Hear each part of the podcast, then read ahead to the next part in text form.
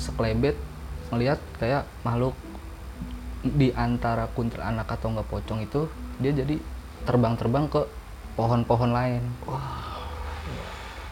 Nah, di situ pas pada pengen tidur adalah tuh suara kayak suara pesawat lewat. Gimana sih, Bang? Cus, cus, kayak gitu dia suaranya. Cuma nggak habis-habis, Bang. Eh, kayak brek brek brek Oke. brek kelilingin aja gitu sampai beberapa menit hilang. Ini tenda gua nih. Wah. itu kayak ada bayangan orang pakai helm. Pakai helm.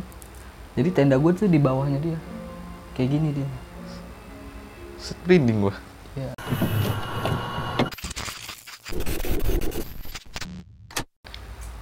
Assalamualaikum warahmatullahi wabarakatuh. Balik lagi di selatan Jakarta. Kali ini bersama gue Reja Apa kabar kalian semua? Semoga sehat selalu ya. Di kesempatan kali ini gue lagi singgah nih Di daerah Kalimalang. Nah kebetulan narasumber gue ini mempunyai pengalaman ketika mendaki di Gunung Salak tahun 2013 Konon katanya. Di dalam pendakiannya tahun itu Dia mengalami tersesat seharian Untuk semalaman lah. Dan juga mengalami gangguan-gangguan dari sosok makhluk halus dan mendengar suara helikopter mengelilingi tendanya. Nanti narasumbernya akan cerita lebih lanjut.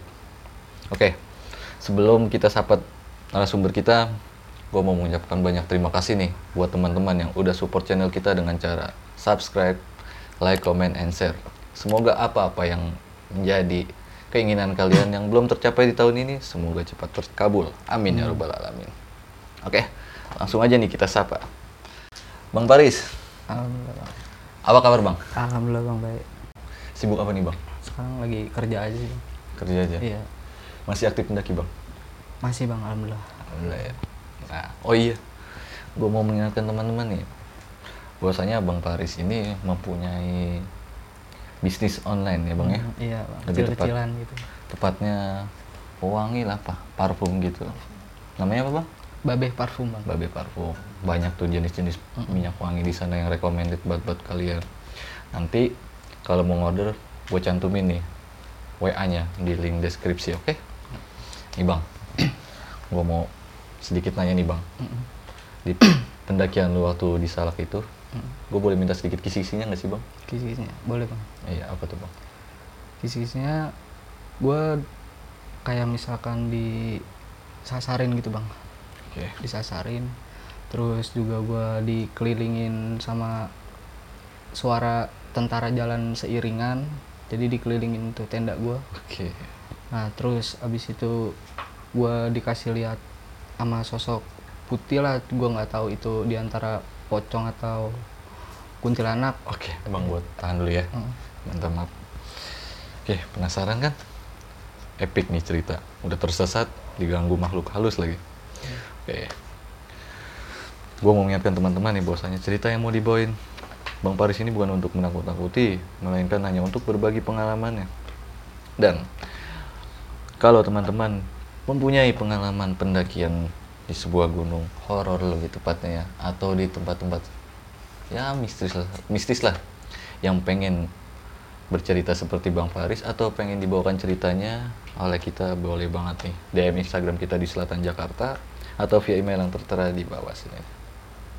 Oke, untuk mempersingkat waktu, kita langsung aja deh masuk ke alur ceritanya Bang Paris.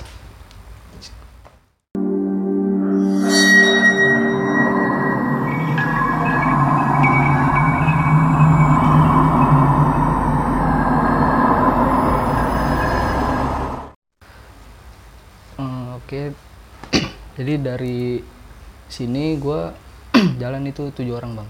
Tujuh orang. Iya, punya niatan planning buat naik ke Gunung Selamat, eh Gunung Salak sorry. Oke. Nah gue dari sini bertujuh, itu gue naik mobil pribadi. Oke. Iya. nah dan itu supir pribadinya itu salah satu senior gue bang.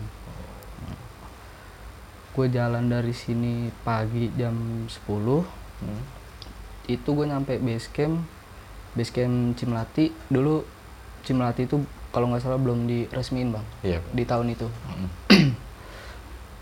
Udah gitu gue nyampe lah di base camp Cimelati jam 5 sore. Jam 5 sore. Di situ gue sempet dibilangin sama salah satu security. Hmm. dibilangin kalau misalkan emang mau muncak lebih baik besok pagi. Itu bang. Cuma gua sama rombongan gue nih tujuh orang tetap kekeh buat jalan. Karena pengen niatnya ngecamp di pos 1 Oh berarti Iya. Lu nyampe sana sore sampai sana sore langsung langsung nih. berangkat ya Nah itu di situ cowok semua bang. cowok semua bang Oke, lanjut bang. Iya. nah itu gua langsung jalan, akhirnya diizinin kan tuh. Cuma dia bilang kayak gini, kalau misalkan terjadi apa-apa, ya saya nggak mau tanggung jawab, karena adik-adik ini kekeh gitu kan. Akhirnya singkat cerita ya udah kita jalan dah tuh rame.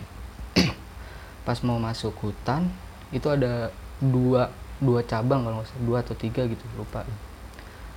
Dia bilang jangan ke kanan, Iya. Nah, sedangkan gua gua orang tuh mikirnya disuruhnya ke kanan. Oh. Jadi salah paham gitu, Bang. miskomunikasi. Iya, ya, miskomunikasi. Nah, akhirnya kita lewat jalur kanan, lurus. Nah, itu hari udah mulai gelap, Bang. Iya. Udah hampir-hampir mau maghrib lah gitu, Bang. Di pertengahan jalan azan deh tuh, Bang. Azan maghrib. Kita putusin buat break. Di situ kita break. Nah, kita bawa nasi bekal lah, Bang, dari rumah. Itu nasi goreng, cuma bikinnya pagi.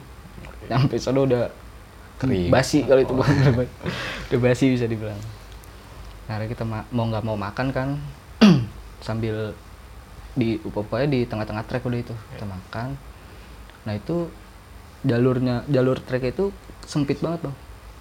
Mm. Ya kan? Nah, di kiri udah ibaratnya kayak turunan gitu, Bang. Nah, di kanan itu udah jurang. Iya. Jadi jalur sempit. Akhirnya kita ngecamp eh apa? break di situ. Kita makan, otomatis kita kan makan madep ke arah jurang itu, Bang. Iya. Semuanya tuh berbaris, tujuh-tujuhnya. Berbaris. Nah, di situ gua sekelebet ngelihat kayak makhluk di antara kuntilanak atau enggak pocong itu dia jadi terbang-terbang ke pohon-pohon lain. Nah, dan di situ gue pikir gua dong bang sendiri yang lihat. Oke. Nggak taunya salah satu temen gua ada namanya Putra, dia ngelihat juga. Itu dia sebelahan sama gua bang. Jadi ya gua mau nggak mau makan nunduk. Gua nggak berani ngeliat itu.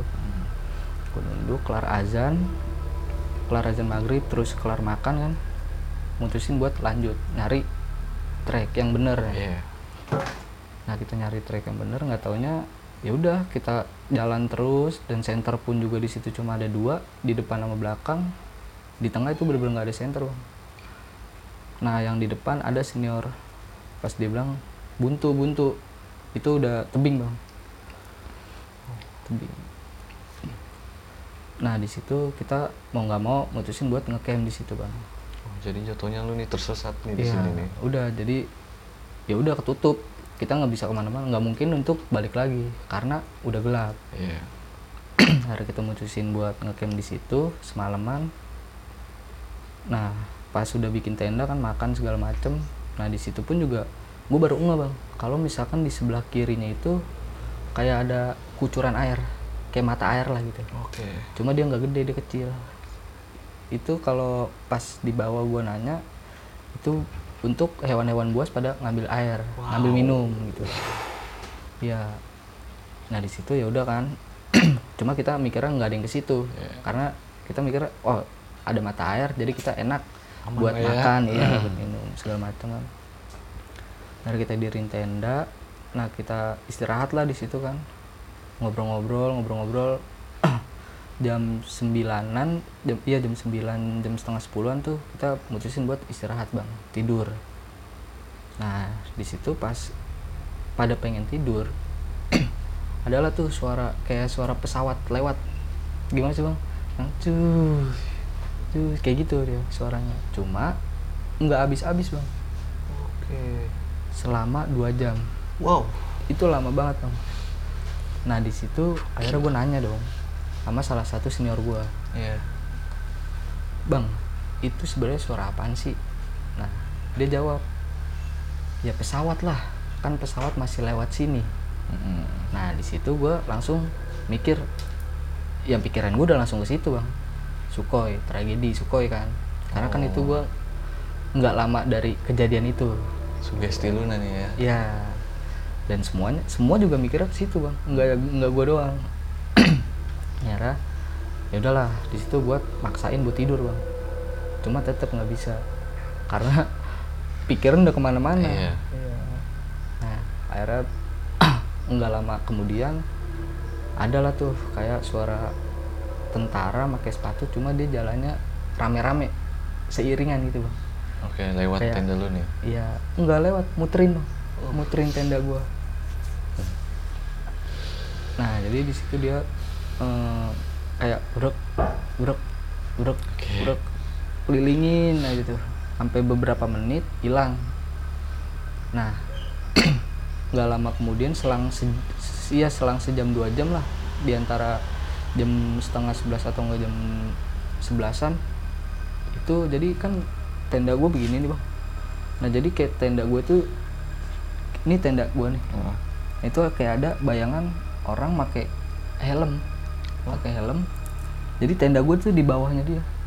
Kayak gini dia. Sprinding gua. Ya nah di situ gue nanya sama senior gue itu orang apa apaan ya? Masih ya kalau orang kok gede banget gitu kan. Nggak nggak nggak lo nggak logis gitu Oke, Bang. iya Ya kan? akhirnya gue nyuruh senior gue buat ngeliat nah senior gue pun nggak berani juga bang buat ngeliat ke depan. Berarti lu di tenda nih semua? Di tenda semua namanya kita tidur kan ke atas bang iya ya kan nah itu bayangan kayak gitu gokil Nah terus singkat cerita, gue ibaratnya penasaran bang.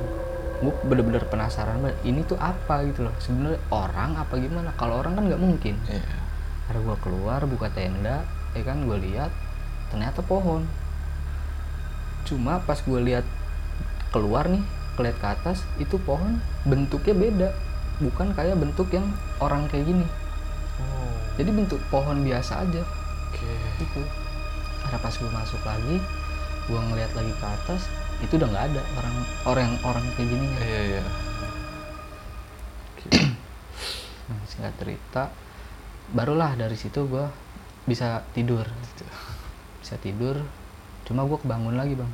Jam empatan jam 4 malam. Subuh lah tuh. Iya. gue bangun karena gue ngedenger kayak suara gamelan. Oh. Gamelan gamelan musik musik apa lah gitu. Yang serem banget itu modelnya. Kayak gitu bang. Gue denger suara-suara kayak gitu ya gue perut gue juga udah lapar banget kan. Gue bangunin senior gue buat masak. Ibaratnya buat ngeganjel perut lah. Iya. Akhirnya gue masak mie gue makan terus gue lanjut tidur lagi. Gue lanjut tidur nah pas pagi jam 8 pagi itu pas gue pengen prepare packing pengen nyari jalan Heeh. di situ ada dua orang pendaki datang ke tempat gue juga.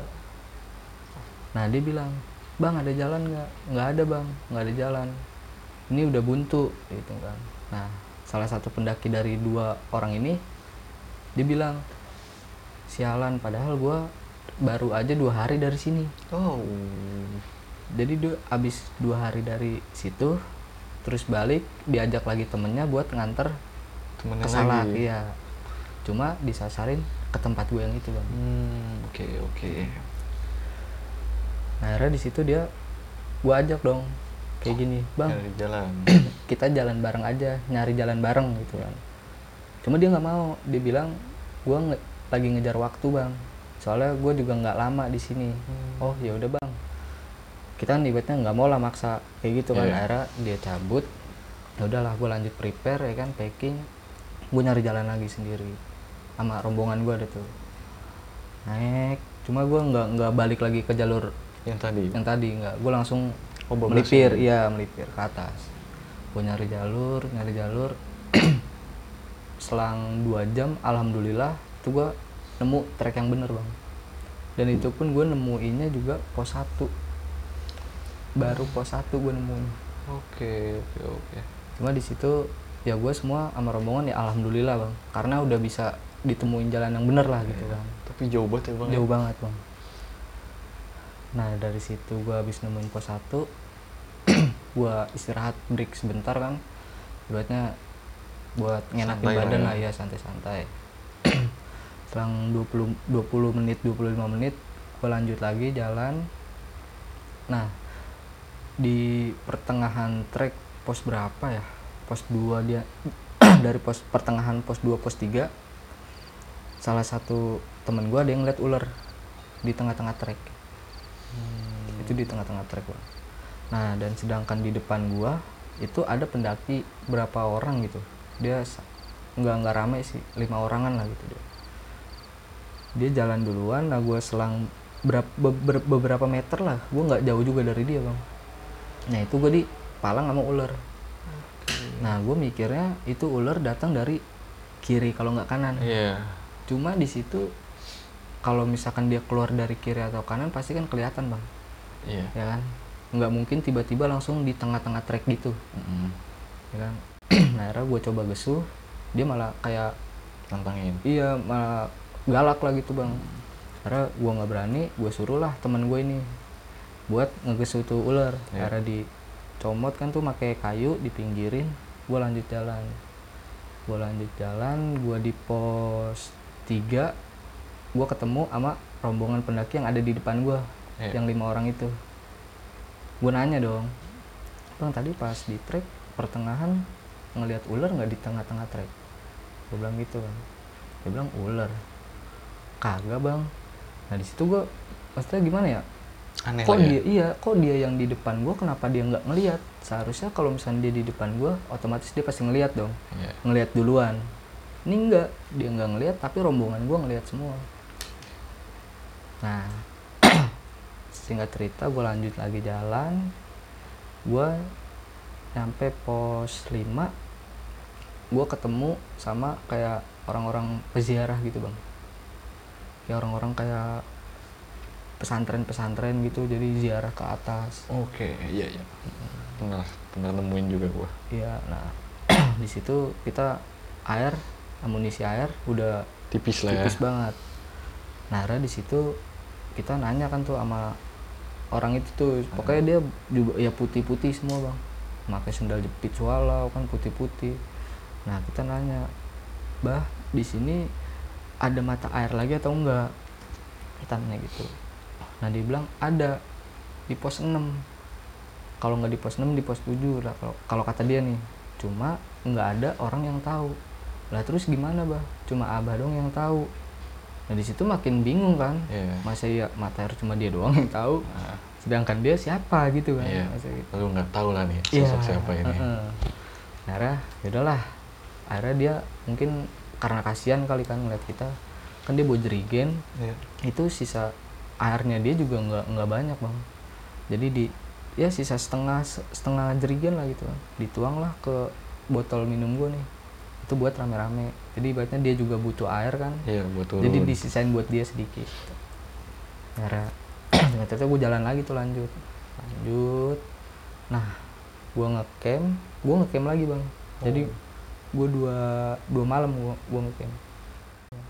Akhirnya gue ngecamp lagi di puncak bayang Hmm. puncak bayang salak gue ngecamp di situ nggak ada apa-apa tuh bang masih Aman. aman nah pas sampai puncak itu emang sepi banget sih bang Oh, ini paginya nih lu muncak.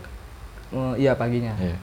sekitar jam 6 lah kita puncak itu sepi banget emang di situ kan dulu masih jarang bang orang yang minat buat ke situ karena tragedi itu Iya, Suko, benar. kan. kita lanjut kita nyampe puncak puncak manik salak satu iya puncak manik salak satu kita ngelihat kayak ada makam di situ Petilasan. petilasan lah Iya. Nah, gue bingung kan di situ. Ini ini kuburan siapa? Hmm. ini kuburan siapa nih? Masa ya kuburan di atas puncak, Iya. ya kan? Karena ya udahlah kalau kata senior gue, ya udahlah doain aja dulu di sini kan, masa kirimin doa, ya udah kita kirimin doa, kita nyampe langsung ke abis ngirimin doa langsung ke puncak, ya kan? Nah di situ sepi banget bang, sepi banget. Kan puncak manik salah satu, puncak manik salah dua bang, kalau nggak salah. Cuma beda jalurnya. Iya Gitu beda ya. jalur. Nah di situ ada orang yang kayak mungkin ngelintas nggak tahu dia naik lewat situ terus turun lagi Hmm. cuma kita nggak ketemu kan sampai sampai puncak udah kan tuh kita foto-foto kan segala macem makan nah kita turun kita turun ngirimin doa lagi tuh bang. Oh berarti ini lu turun lewat ini lagi, Cimati lagi. Mm, lewat situ lagi. Oke. Akhirnya abis kita ngirimin doa lagi air juga udah habis ya kan? Bener-bener habis bang air. Di situ kita nggak minum tuh.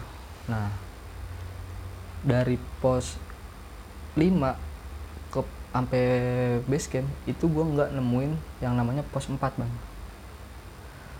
jadi gua turun dari otomatis kan dia misalkan kayak dari pos 8 pos 7 berurut gitu bang Hmm. pos 6 pos 5 kita pasti tahu dong namanya Iya. kita ngelewatin kan nah di situ gue jalan jalan terus ya kan abis dari pos 5 tiba-tiba gue udah ada di pos 3 Hah, serius lu? Bang? serius bang di situ semua rombongan gue nggak ada yang ngeh kalau misalkan kita semua nih serombongan nggak ada yang ngelihat pos 4 cuma ketemu pos 3 nah dan itu pun juga senior gue ketemu temennya di situ. Oke. ada gue ngobrol-ngobrol di situ minta air kan dikasih.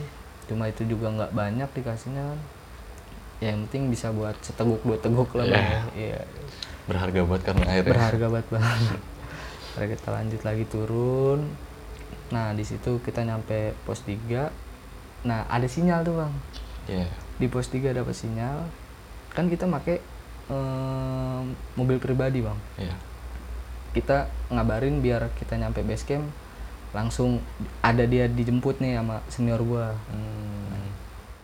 kita nelpon nah nggak taunya di situ senior gua nggak ngejemput gua lagi bang gua nggak dijemput sama sekali di situ Dia bablas ke Jakarta. dia bablas ke Jakarta kan seharusnya gue udah nyampe situ dia balik terus gue udah nyampe base camp lagi dia jemput Oke, berarti dia balik dulu ke Jakarta terus ntar. balik lagi, Balik lagi. ya nah dia nggak balik lagi bang Oke. di situ bingung dong kita kan di pos 3 ini gimana nih gini gini gini, gini. kita obrolin dulu kan nah akhirnya ya udahlah mau gimana lagi kan orang dia udah nggak mau jemput lagi pula juga alasannya ada aja gitu Iya. bang karena untungnya di situ kita masih punya uang pegangan bang walaupun nggak banyak bang Iya. ibaratnya udah pas buat buat ongkos pulang. Akhirnya ya ternyata ya udah dimin aja kan ibaratnya udah udah nggak peduliin senior gue yang mau Iya. jemput ini kan karena udah kecewa juga kan. Akhirnya turun aman sih bang itu nggak ada gejala apa apa lagi lah selama di situ.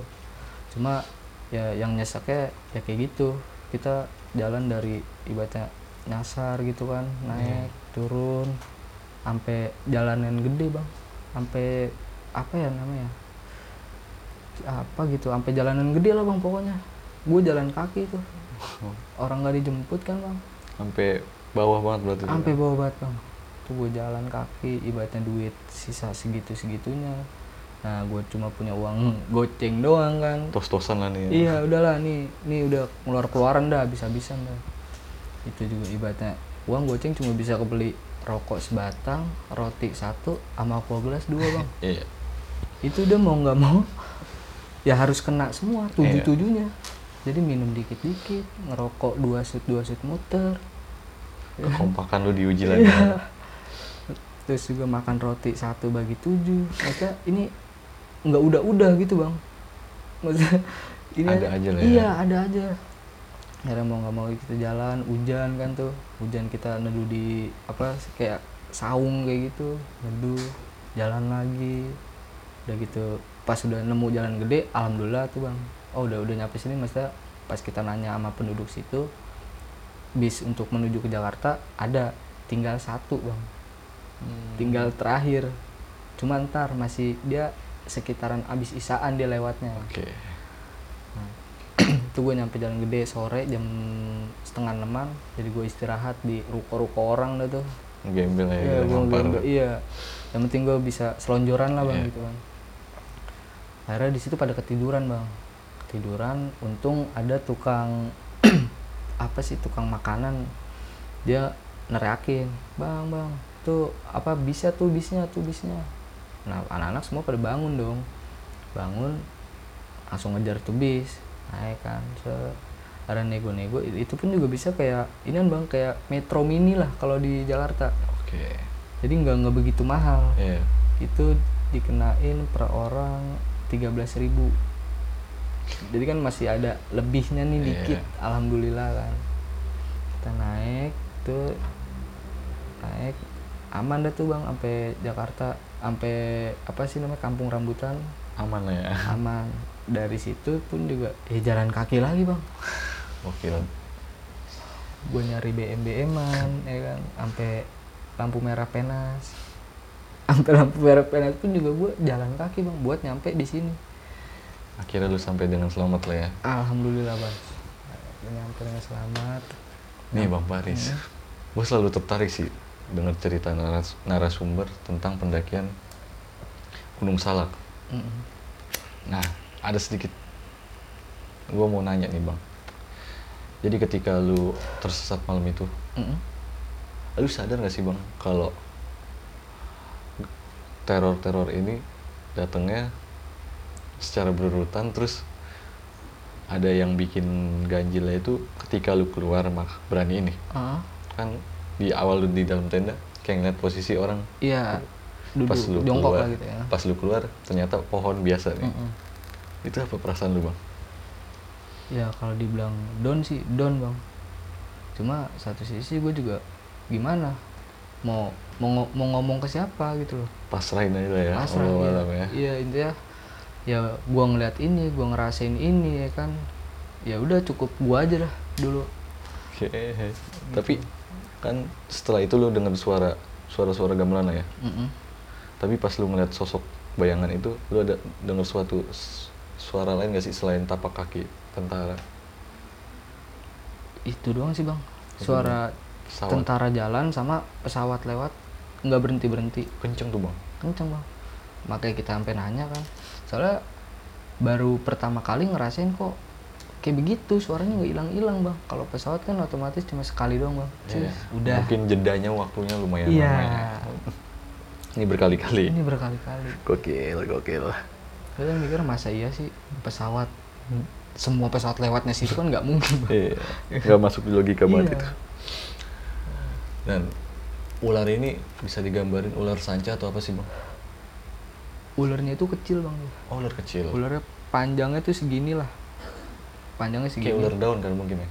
kalau ular daun kan warna hijau kalau nggak Iya. salah kalau dia enggak bang ya bentuk kayak king cobra lah Wow. semacam itu soalnya pas kita gesuh dia malah mau nyerang Iya, oke. Iya. Ih, gokil banget sih bang. Merinding gua denger cerita salak. asli itu gimana lagi kita yang ngerasainnya bang ya Tapi gimana? Kapok nggak next salak? kalau dibilang kapok sih ya udah buat pertama dan terakhir sih bang Oh kapok nih, Kapok. jadi punya pengalaman berharga banget ini. Mm-mm. makanya cerita yang paling nggak bisa dilupain sih bang itu Nih bang, ada sedikit pesan gak nih buat temen-temen tentang pendakian lu di Gunung Salak, biar nggak tersesat mungkin. Ya kalau saran gue sih lu kalau naik ya mesti punya persiapan yang Mateng lah ya. mateng lah gitu kan persiapan yang mateng terus mental yang kuat lah gitu. Iya. terus juga jangan kalau misalnya itu jalur masih dilarang lebih baik jangan deh Iya. Iya. Resikonya gede banget. resikonya gede bang karena di situ nggak ada yang mau tanggung jawab Apalagi kayak Bang Paris nih, udah kesesat, diganggu, pulang yang nggak dijemput, Ya, lengkap banget dah, diuji banget kekompakan mereka nih. Oke, thank you buat nih Bang Paris buat Iya, cerita pengalamannya di Gunung Salak. Menarik banget sih Bang, bener dah. Oh, gua sampai bingung mau nanya apa lagi. Oke, mungkin di video kali ini cukup sampai sini aja nih ya. Terima kasih banget nih buat temen-temen yang udah nonton video kita.